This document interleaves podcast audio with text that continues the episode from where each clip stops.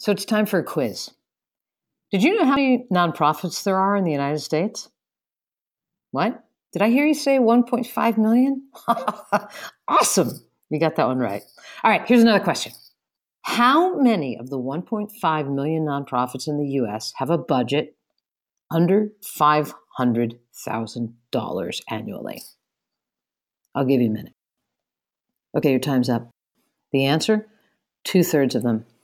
I think the technical term for that is boatload. What does that tell us? Those of us in the space see that and think, wow, that is a boatload of underfunded organizations, nearly 1 million organizations. Why are there so many that are so small? My guest today asked that very same question and took on a five year adventure to find out why. She learned that there was precious little data about how nonprofits grow or don't. She'd seen the challenge firsthand when co founding a nonprofit. Her organization started strong and then hit a wall at $500,000. It was time to scale, but the challenges were daunting. You know what she's talking about, don't you? The phrase I hear most often is, I need to get to the next level. Today, my guest will tell you that there are only five things you need to do to get off the treadmill and move towards sustainability. Okay, so I'm smiling because there are only five things, but they're quite large but they are clear and based on interviews with hundreds of nonprofit leaders and funders. The interviews that my guest conducted began with a very simple question What is the key to nonprofit success? I'm kind of thinking you wouldn't be listening to my podcast if you didn't care a hell of a lot about the answer to that. Welcome to Nonprofits Are Messy. Not enough money, too many cooks, and abundance of passion. Leading nonprofits isn't easy Joan Garry, author, blogger, and founder of the nonprofit Leadership Lab Gets It. She is here to help. Kathleen Kelly Janus is a social entrepreneur, author, and lecturer at Stanford University. As an expert on philanthropy, millennial engagement, and scaling early stage organizations, her work has been featured in the Wall Street Journal, the Huffington Post, the Stanford Social Innovation Review, TechCrunch, and the San Francisco Chronicle. She is the co founder of Spark, the largest network of millennial donors in the world.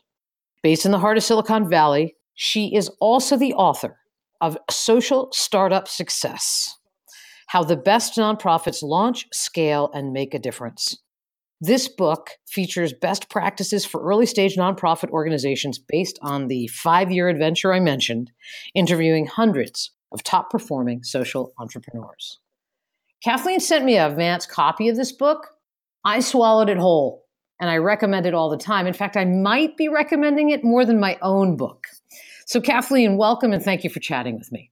Thank you so much for having me, Joan. So, before we dig into the insights and advice in your book, do me a favor and tell me why you call yourself a social entrepreneur and why your book doesn't use nonprofit until it gets to the subhead. Your book is called Social Startup Success How the Best Nonprofits Launch, Scale, and Make a Difference. So I was really struck by the word nonprofit not being in the title of your book and calling yourself a social entrepreneur. I want to know more about that. Well, as you know, um, and as many of your listeners will know, social entrepreneurship has been a new trend in the past several years, come emerging from this idea that it's no longer enough just to give a man a fish or even to teach someone to fish. That social entrepreneurs are really interested in revolutionizing the fishing industry. How do you shift the injustices that lead to inequalities and suffering in the first place? And so I think this is a really exciting trend in the nonprofit sector that has been embraced by many.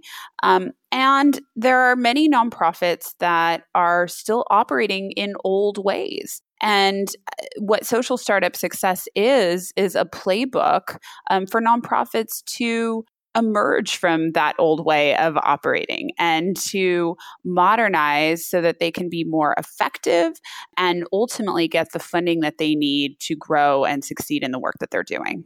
Cool. I'm thinking, will you have my listeners at hello? Um, so, um, uh, you and I are kindred spirits in that we both left corporate America to go work in this uh, in this wonderful world.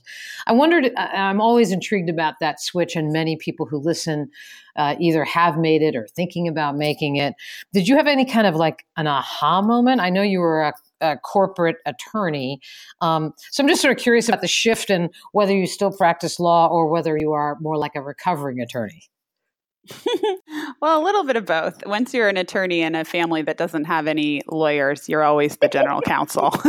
but I, um, I, it's funny you mentioned the aha moment because I actually did have an aha moment, and um, I actually loved the work that I was doing. I graduated from law school and was a commercial litigation attorney. I was doing antitrust work, working with some of the top lawyers in the country on really fascinating cases with cutting edge law but I grew up knowing that it was always my duty to give back to the community and to um, be a good citizen. My parents were involved on dozens of nonprofit boards in the small town where I grew up. And so, where'd you grow up? I grew up in Napa, California, wine country. Uh, really farm country when I grew up there. Um, and eh, you know, my parents taught me that it wasn't just about making sure that the people in our communities had enough to eat, but did the organizations themselves have the resources that they needed to survive and thrive? So when I was a young lawyer in San Francisco, I immediately became aware of thinking about how I could do my part to help nonprofits in my community and ended up co-founding an organization spark uh, which engages young professionals in new forms of philanthropy to support gender equality organizations. And I did have this aha moment. I was billing hours by day and co founding Spark at night and realized that uh, I heard this speech where the speaker said, You can be following your skills and doing really well in your work, but not really passionate about it, and you're not going to reach your peak you can conversely be doing something you're really passionate about it and be terrible at it and, and also not reach your peak. And your peak is when you can both do what you're good at, harness your skills, and also do what you care about. And I realized at that moment that I may have been a good commercial litigation attorney, but I was never going to be passionate about representing big companies, and that my real passions lied in, in in helping to make the world a better place. And so for me, it was an easy shift. I, I began teaching. Uh, human rights at Stanford, and uh, have been have been doing this work ever since. I think that um, one of the things that's been interesting about the, th- for talking to people who make the corporate to nonprofit shift is um, for me, it felt so joyful to me to realize that I could make a living and actually do something that was meaningful that I was really passionate about. And that felt ridiculous. It felt like such a privilege. And but so much of what I talk about in working with nonprofit leaders and maybe why people find me kind of an, an, an interesting personality is because I actually take that. I, I feel like I am a champion for that joy because you can't really be wonderful at something if you aren't joyful about it. Mm. Yeah. I love that. So um, I also yeah. would say, just to finish that point, that the converse is also true. That you can stay in your corporate job. you may be joyful about about corporate work too, and find a ton of satisfaction in helping to support nonprofits on the side as a board member, as a volunteer, as a donor. And so I think these lines are blurring more and more, and companies are realizing that if they want to keep their employees, they're going to have to get them involved in social cause work. So hopefully that's helpful for folks out there who actually do like their work in the corporate world and don't want to have to leave it to be joyful and and and make the world a better place at the same time you know, I'm sure that in your discussions with all these nonprofits, you learn what I learn, which is that people are always hungry for senior level volunteers, particularly board members. And so it's a huge opportunity to get on the field in a, in a way that's really great for people. So you talk about small organizations uh, metaphorically hitting the wall, and you, and you talk about it happening around the $500,000 level. So let's just start there and, and tell me, Kathleen, that based on your research, what did you learn conceptually about what happens and why in though at that point in the lifespan of a nonprofit?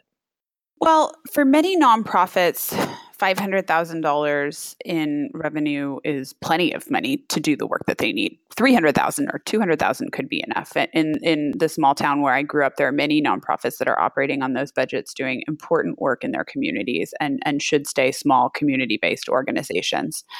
But for many organizations, they tend to get their idea off the ground, get just enough capital to get going, have some impact. And it's just when they hit their stride that they hit this wall, that they realize they are having an impact on the communities that they intend to serve. And yet they can't get the capital that they need to grow that impact, even though the need is there. And so this was something that we faced at Spark. We were doubling our revenue every few months in the beginning, which actually isn't that hard when you start out at $1,000 in revenue. You can double your revenue for quite a while before you hit the wall. Um, but it was real. We we we knew we were having an impact. We had the largest network of millennial donors in the world. We were harnessing millennial philanthropy in ways that organizations had never seen before, and we couldn't get the capital in the door to grow the organization to the places where we saw needed it. And and and so this was something that around the same time I started hearing over and over again from organizations that they were on this treadmill basically just trying to make payroll every month when what they really needed to do was focus on the impact that they were having and focus on the programs and the people that they were serving. And so I became really curious to understand well why are these organizations these great ideas dying on the vine and how can we do better as a sector? Uh, it's it, a very interesting, very very interesting, and I I mentioned in the open that there that your book is really nicely organized and covers these five things that a nonprofit that is is ready but as having challenges going to that next level the five things they have to do. Now I, I made a note that the, these five things are big, but and in a relatively small, in a relatively short podcast, it's going to be really hard to give all five of them equal time. So, what I want to do is, I want you to, if you would please, um, name the five and describe them ever so briefly because I want to actually lay them out, but I want to deep dive into a couple of them.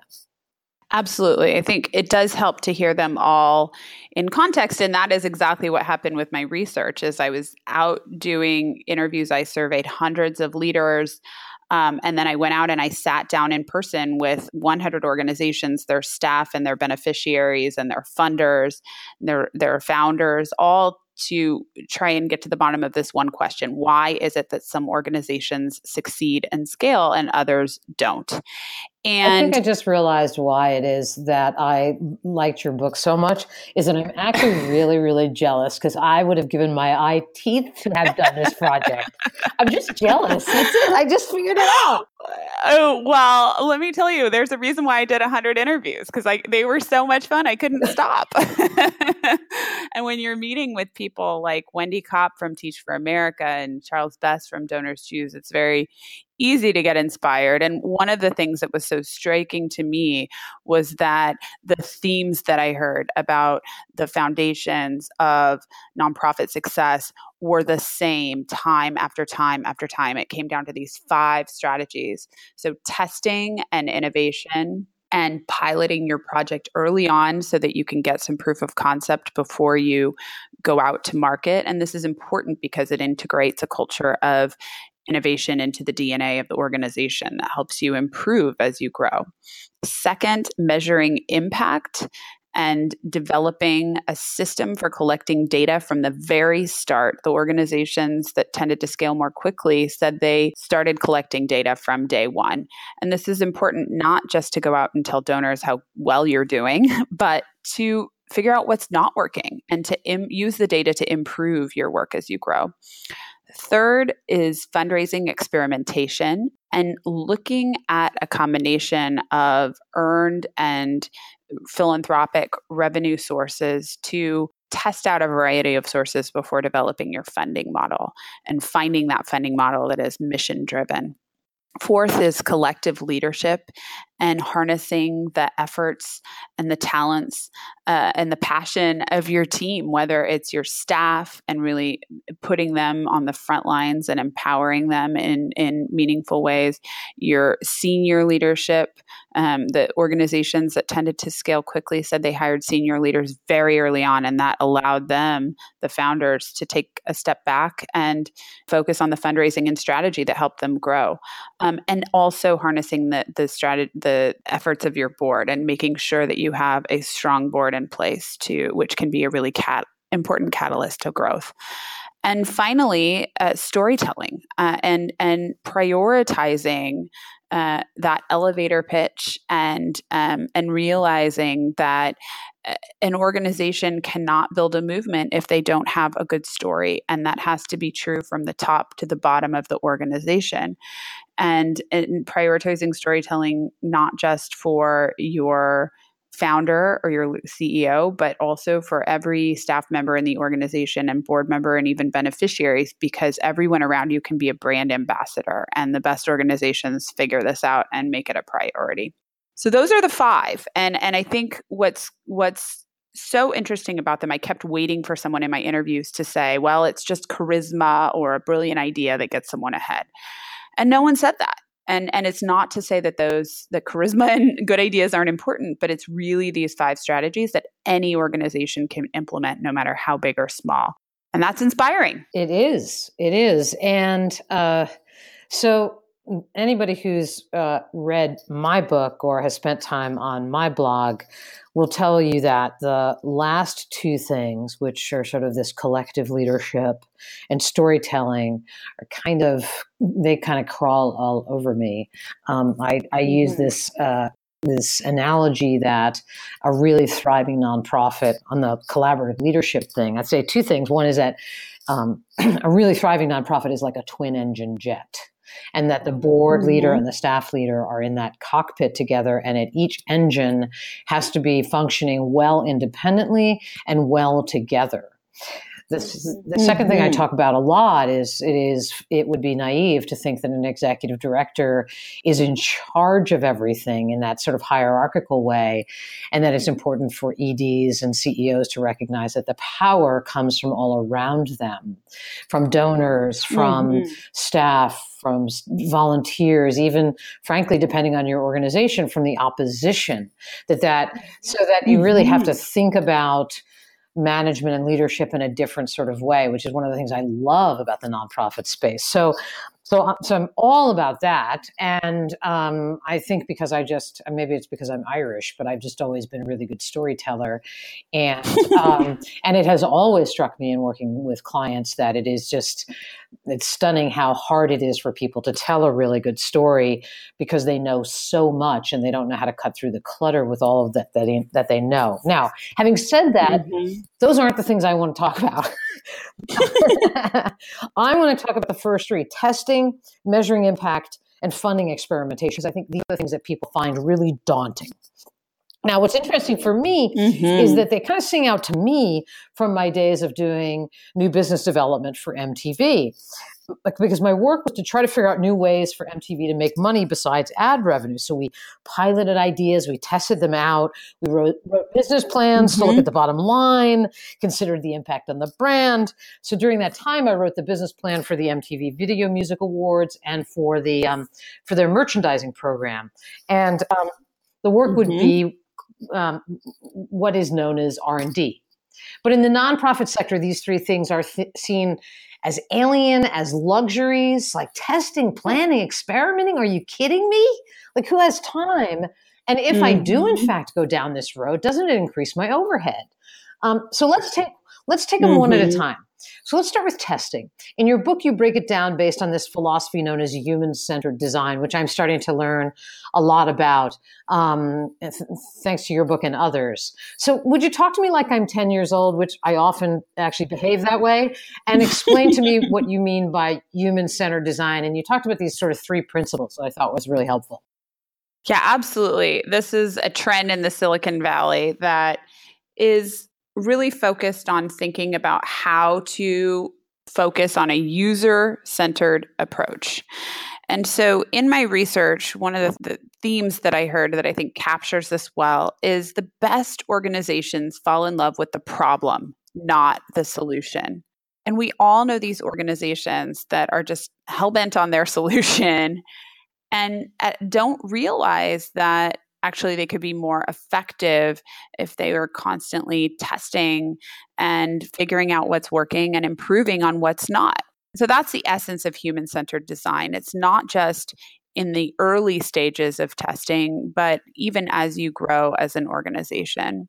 So I can give you an example. A Wishbone is an organization that really mastered this early on. They are a crowdfunding site for low income kids to follow their passions.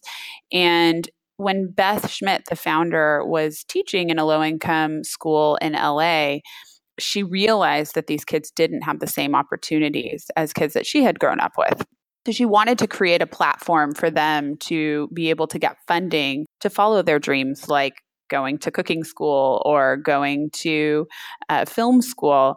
But she didn't start by just building a website. She started with very small tests to see whether this idea had teeth. And so she for example, assigned an essay to her students saying, What are your passions?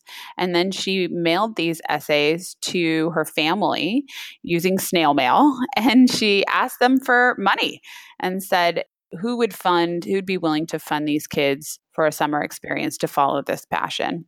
She got back thousands of dollars.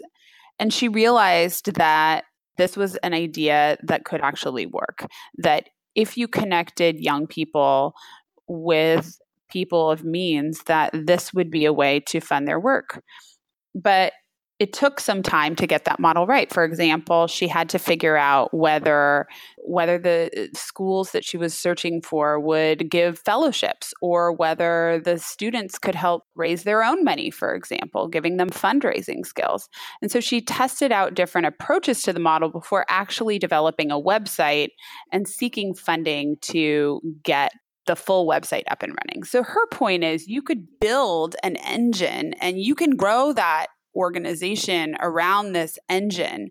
But if you are not able to develop an engine that is working well from the start, then it's ultimately not going to be effective. And so doing this early testing is really critical to help organizations get off the ground in a way that is effective from the start. Because once you put a stake in the ground and say, this is what we're doing, it's a lot harder to uh, change that with funders because they have certain expectations.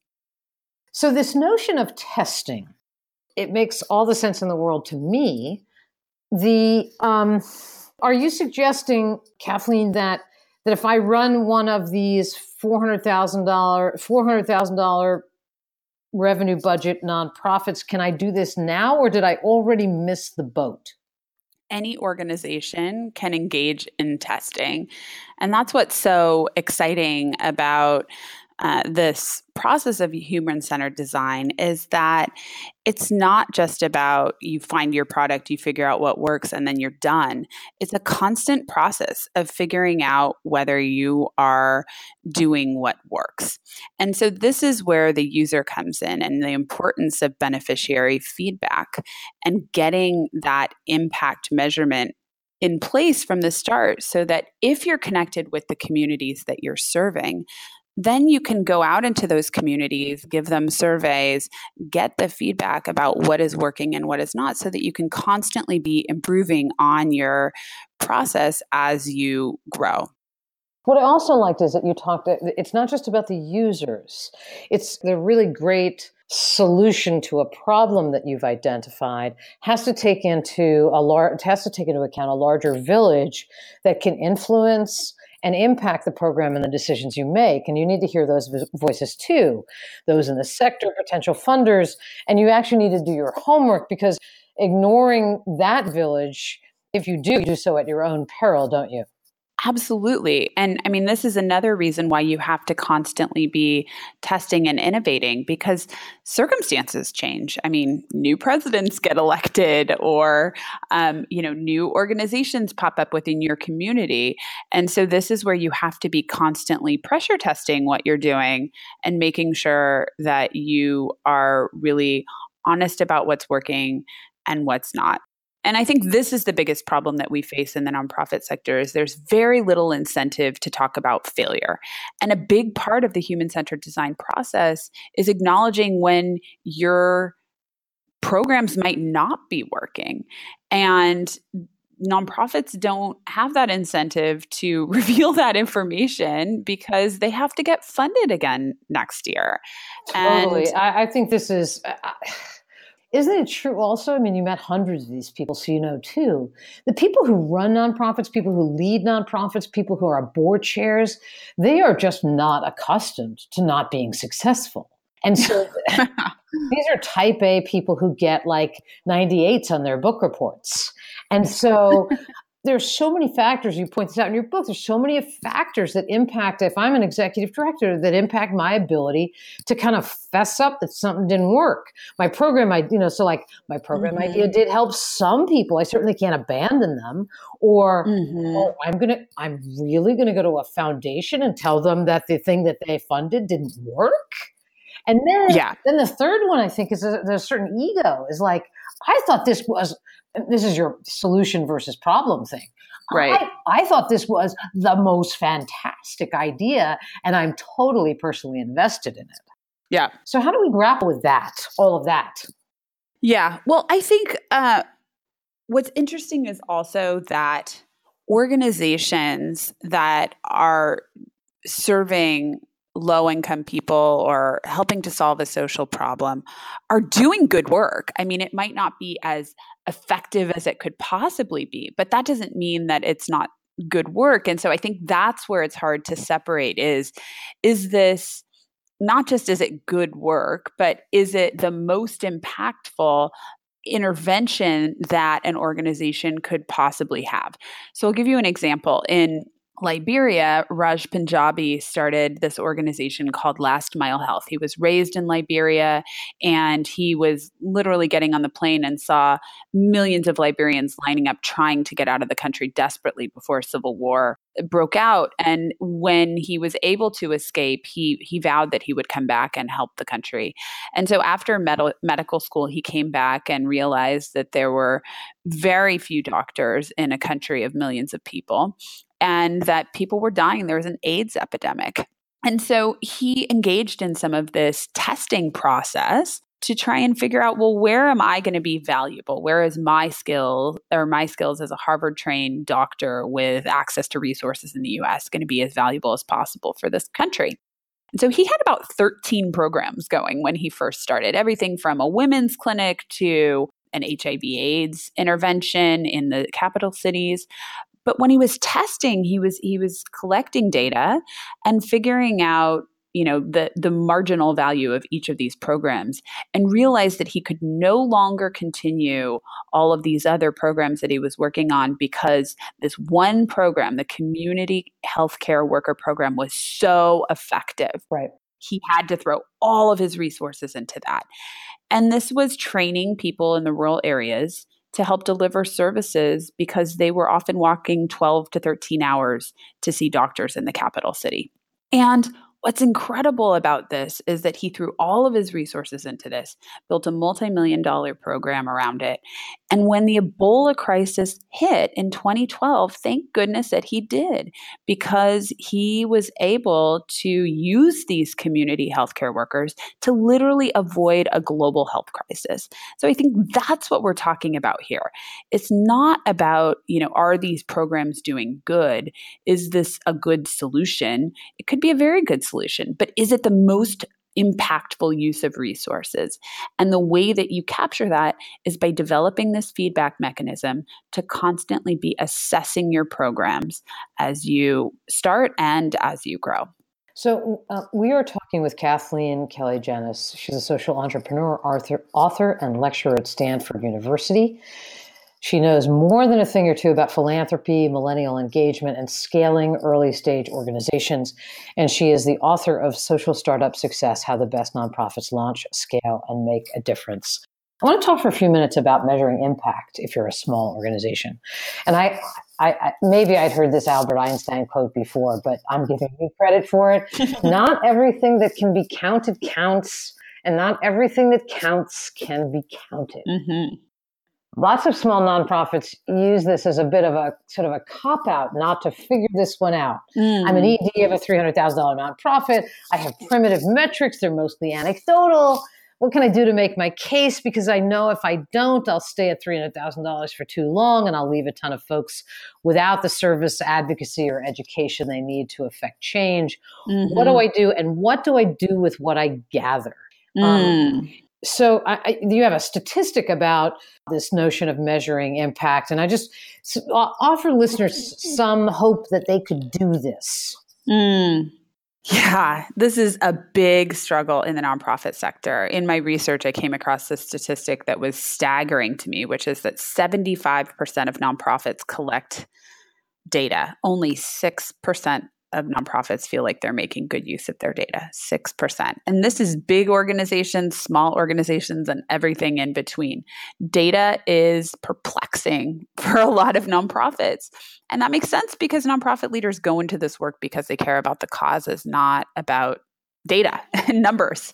Right. Um, but the good news is that you do not have to be a data scientist to be effective with data within your organization. And it's all about figuring out the three to five things that matter and going after those metrics rigorously.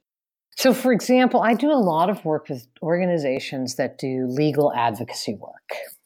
And some of those organizations believe the metric is how many cases they take or how many cases they win. But for example, I believe, certainly if you're doing impact litigation where you've selected a particular case you think is going to have broad reaching mm-hmm. implications, you can actually lose and win. Like I'm thinking about um, an organization called Lambda Legal. I was on their board, and they mm-hmm. went to the mm-hmm. Supreme Court to fight for the right for gay boys to join the Boy Scouts. Mm-hmm. They lost that case at the Supreme Court. But A, many people believe Lambda Legal won that case. and secondly, by virtue of doing that case, they raised so much public awareness that ultimately um, the Boy Scouts did change their policy. So, like in those situations, so some sometimes your metric seems so obvious, but it's actually not obvious at all. Mm-hmm. Well, yeah, and and I think that's where organizations get in trouble is that Absolutely. There are so many organizations that are doing critical work on human rights, on democracy building, on issues that cannot be measured in the number of people that are walking through your doors every day, which is a lot but easier thing to measure. Um, but that does not give them a hall pass from trying to figure out the things that can be measured and going after them rigorously. Again, not just to prove that what they're doing is working, but to improve their programs when they are not making progress toward that goal. And so, in the case of legal organizations, for example, um, you know, looking at public opinion polls over time and Absolutely. seeing how public opinion polls are changing on some of these issues. I mean, we saw this in in the movement toward gay marriage. I mean, that was something that was it was changing over time, and that would be a great uh, statistic or research or poll to follow for that organization. And thinking through what those are, what's what's important is to know what is your ultimate goal what are your program interventions? And then looking at the not just the the ultimate vision but what are the outcomes that you have to see in the meantime in order to know that you are on track toward achieving that vision? This is what we call the theory of change. What is your solution to the problem?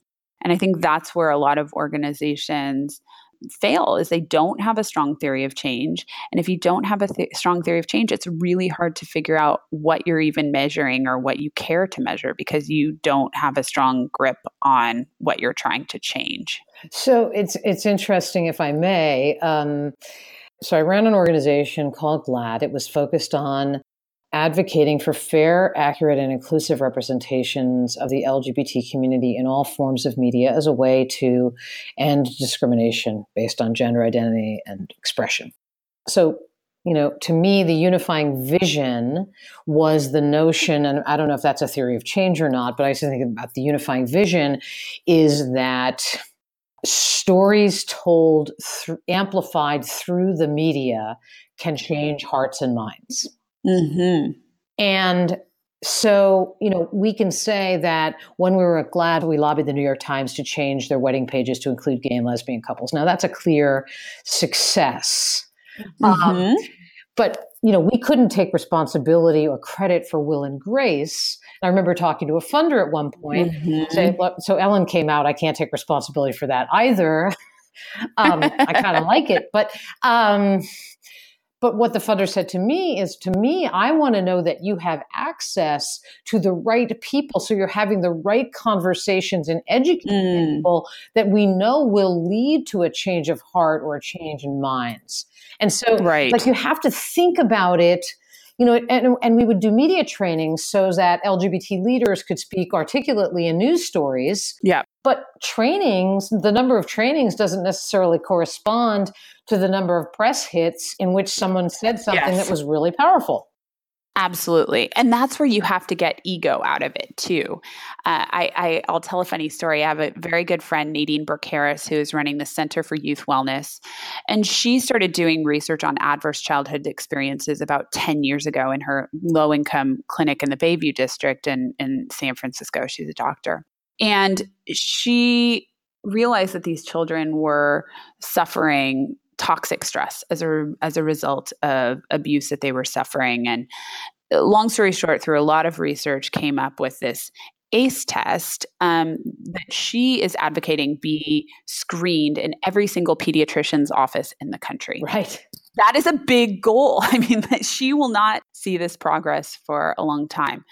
And she has figured out ways to track whether she is on progress towards changing the national conversation around adverse childhood experiences. For example, um, she looks at the Google alerts and and can show that adverse childhood experiences are coming up in in Google News X percent more times than um, ten yep. years ago. She just on on on this Sunday, Oprah had a 60 minutes segment on the adverse childhood experience test, which is her test. This is oh her language. My. She was not on that segment. And you know, we were all at dinner laughing like that should have been you. I can't believe Oprah didn't didn't call you for your mm-hmm. interview. And she said this is not about me. This is impact when I am able to show that people are using my language to change the conversation and they're not even attributing it to me. And so being able to take your ego out of the conversation is really critical um, if you ultimately want to have um, success. Um, also, taking your board members' ego out of it too, because how many board, how many board members are going to watch that segment and ping her and say, "That was a great segment. Tell me again why you weren't on it." Exactly. so, um, so if I'm the development director, I'm like, "Why were you not on that segment?" Uh, so we we exactly. really have a lot of time, and and and I um, I want to make sure we get to a couple of other things. So I I want to say um, just a couple things as I'm looking at your book. The um, so we talked a little bit about testing and measuring impact. The um, the third piece, which was funding experimentation, I'm I'm actually just going to tell listeners that um, what you try to tackle in these in this particular section is uh, trying your hand at earned income if it makes sense. You talk about optimizing fundraising efforts. You talk about something that I sing out Louise about all the time, which is diversifying your revenue, not putting all of your eggs in one basket. Um, when I started at GLAAD, 1.2 of our 1.8 million dollars all came from one special event. Oh my goodness! This is very scary. Then we, and oh then gosh. in the um, number four, number five, you talk about leading collaboratively and telling compelling stories. So I, um, I encourage people. We've just given you sort of a taste of the book and uh, what I thought were the most um, salient things to cover. But there's one other question I want to ask you before we um, before we end, because I'm sure listeners did not miss your expertise in in um, sort of working with millennials. And when we had our sort of pre-interview, you mentioned the notion that you felt like we were in a philanthropic renaissance. And I wonder if you mm. could tell me what you meant and what you see as the implications. And you had some amazing statistic about millennials that seemed to factor into your thinking about mm-hmm. that renaissance. Absolutely. I mean, millennials get a bad rap, let's be honest. and, you know, I get the privilege of working with millennials at, at, at, Stanford and in my work at Spark and, and just could not be more inspired. We are shifting from a either you go to Goldman Sachs and make money or you go to a nonprofit and you do good world to blurring the lines more and more. That young people feel that doing good is just a part of what they do, regardless of what sector they're in. And so, for example, 85% of millennials ask what a company's social cause is before deciding to go work there. And I think this really? is really important because it's forcing corporations to stand up and to develop social impact programs and to figure out how to engage their employees for hiring and retention purposes. And ultimately, it becomes a consumer driven world as well. And so I think we're living in a world where one day there will not be a entrepreneurship and social entrepreneurship it will just be entrepreneurship and good is just what you do and i think millennials are driving that and I think that companies are are, are going to follow on and i think that there are more opportunities than ever for people to go get involved in social causes and support nonprofits and i think the role of nonprofits is to harness that energy and to get people involved in their movements and not just as donors with targets on their back with dollar signs but figuring out how to leverage people's skills and networks and talents and connections, all for a good cause. It's very inspiring and gives gives us all a lot of hope. Um, so, speaking of hope, you know, I just wrote my first book, and you know, I can tell you that the aspiration that I had was that you know it's it's part of a board orientation pack for every new board member or every new executive director that's sort of my aspiration do you have an aspiration about your book i want it to be useful for people i mean when i get these tweets and people have it my book dog-eared and highlighted and you know nothing makes me happier that these stories um, that I feature. I feature 66 stories in the book, which is a lot of organizations. Yeah. Um, but the point is that everybody's got to figure out what works for them. And the more tips and tools that we can provide nonprofits, the more that they're going to be able to test and experiment to figure out what strategies are going to help their particular cause and their particular programs. Awesome. I um I wanted to tell you that your book inspired inspired me in a sort of different sort of way. Um, last year, I launched a uh, uh, an online membership site with content and community for board and staff leaders of small nonprofits called the Nonprofit Leadership Lab, and we'll be opening registration again in April. Uh, but I read it, and when I read the book, especially about testing and experimenting, like I realized I have this whole community of people who are utilizing the content and engaging in the community. I need to ask them more questions about what content really has been resonating for them. What would they like to see yes. more of? And so I have board members and staff members in there. And I'm really intrigued to make sure and understand how board members are consuming the material. And if there's material that I should have in there that um, that would speak to them or how I could, you know, use that to potentially engage and market so that more board members join, you know, sort of join our our our community.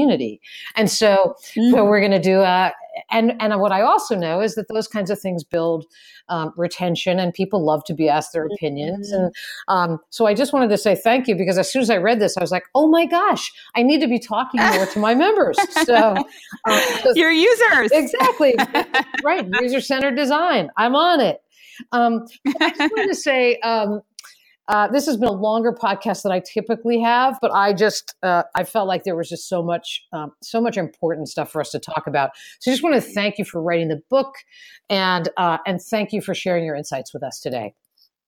Thank you so much for having me. I look forward to continuing the conversation. Yeah, i i was going to say, I just feel like this is, we've just taken the first bite of the apple here. Um, mm-hmm. uh, in the meantime, um, just a couple of quick notes. Um, please join me at joangarry.com, G A R R Y.com, where I offer uh, free blog posts and videos every week that are of I'm told, of good value and quite practical to leaders, both board and staff. Um, obviously, you know about my podcast. Go to iTunes and take a look at the topics. There may be just a topic that is completely timely for you that you might find of value. And as I mentioned, also, I have a free workshop coming up. It begins on April 17th. It's called How to Build a Thriving Nonprofit. It's videos you can watch on your own time. Uh, and you can sign up for that at thriving nonprofit in the singular dot org. So until next time, thank you so much for everything you do, and I look forward to uh, seeing you next time. Take care. Joan Garry's obsession with supporting your work takes many forms. Subscribe to her blog at joangarry.com, reaching over 100,000 visitors monthly from over 170 countries. Explore the Nonprofit Leadership Lab the best online resource for board and staff leaders of small nonprofits at nonprofitleadershiplab.com. Join 15,000 kindred spirits on Facebook at Thriving Nonprofit with Joan Garry.